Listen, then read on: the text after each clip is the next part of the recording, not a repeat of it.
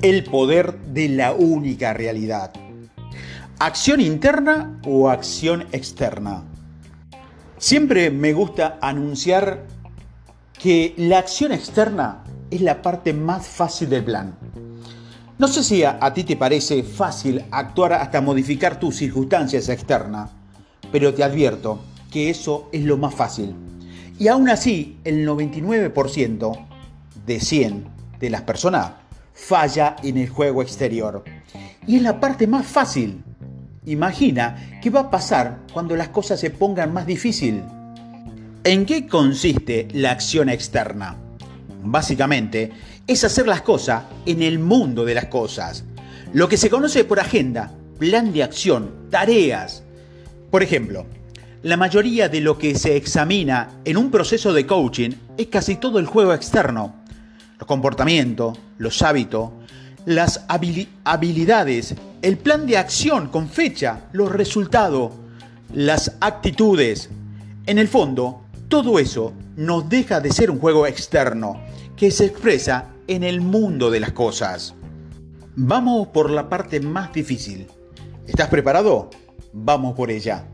¿En qué consiste la acción interna? Es una palabra, es una palabra, ser.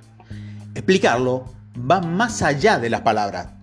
Pero no te preocupes, porque a lo largo de estos audios entenderás qué significa dejar que lo creativo se exprese a través de tu conciencia. La acción interna es imprescindible, la acción externa es opcional. Y a cierto nivel, esta última es totalmente innecesaria. Lo que quiero expresar es que a mayor nivel de conciencia, menor necesidad de actuar para conseguir manifestación de la intención. Y al contrario, a menos nivel de conciencia, mayor es el esfuerzo necesario para manifestar los deseos. Que en el mundo no se ha enseñado ni una palabra para ayudarte a crear una idea de vida realizada, pero que solo es parte de no te preocupes, tu poder es ilimitado. Recuerda que vives en el matriz del gran engaño. La conciencia es la única realidad. El mundo y todo lo que hay en él son estados de conciencia.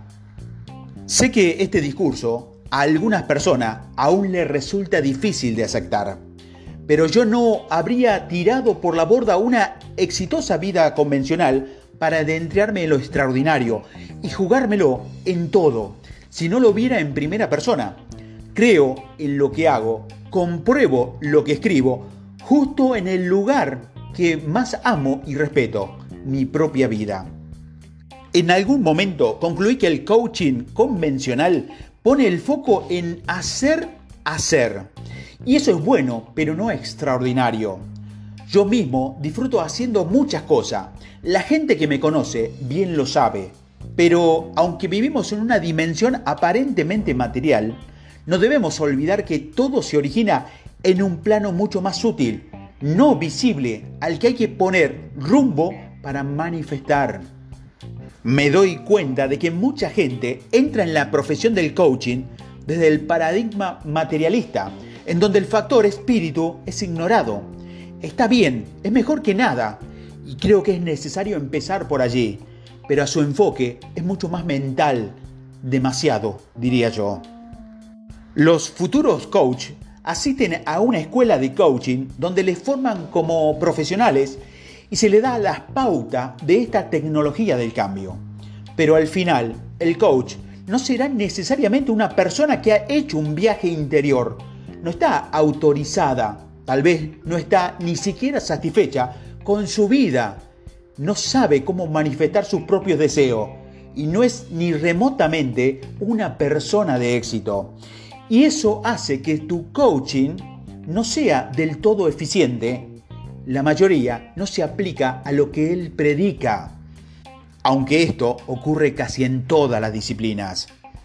Y no digo que sean malos los coaches, estoy diciendo que como persona quizás no tiene un bagaje vivencial ni el nivel de conciencia que le permita ayudar a otros a hacer el viaje hacia la realización. Para ayudar a otros, primero debemos ser capaces de ayudarnos a nosotros mismos.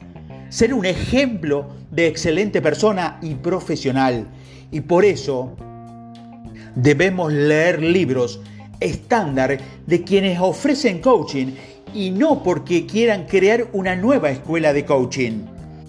La ilusión gobernante del hombre es su convicción de que hay otras cosas y no el estado de su propia conciencia. El espíritu no comete errores, siempre entrega al ser humano lo que esté se dio a sí mismo primero en su mente. Solo el yo inferior comete errores al prescindir del apoyo de la presencia creativa la sabiduría que consiste que maduren las situaciones. En lugar de preguntarte cómo llegaste a una situación o cuándo saldrás de ella, es mejor que dediques toda tu energía a relacionarte con esta situación para desenredarte y así que no se repita. Tener un porqué o una razón de cómo ocurrió lo que te servirá, es mejor conocer el para qué ocurrió lo ocurrido. El ego comete errores. Aunque comete errores, no es el problema, si lo es el apegarse a ellos y no retirarse de la posición mental de lo que lo crea y lo mantiene. No se, precisa, perdón, no cometer errores. Más bien, es necesario que no te desees que los sigas conservando. Retirarse de la percepción errónea es lo más sabio.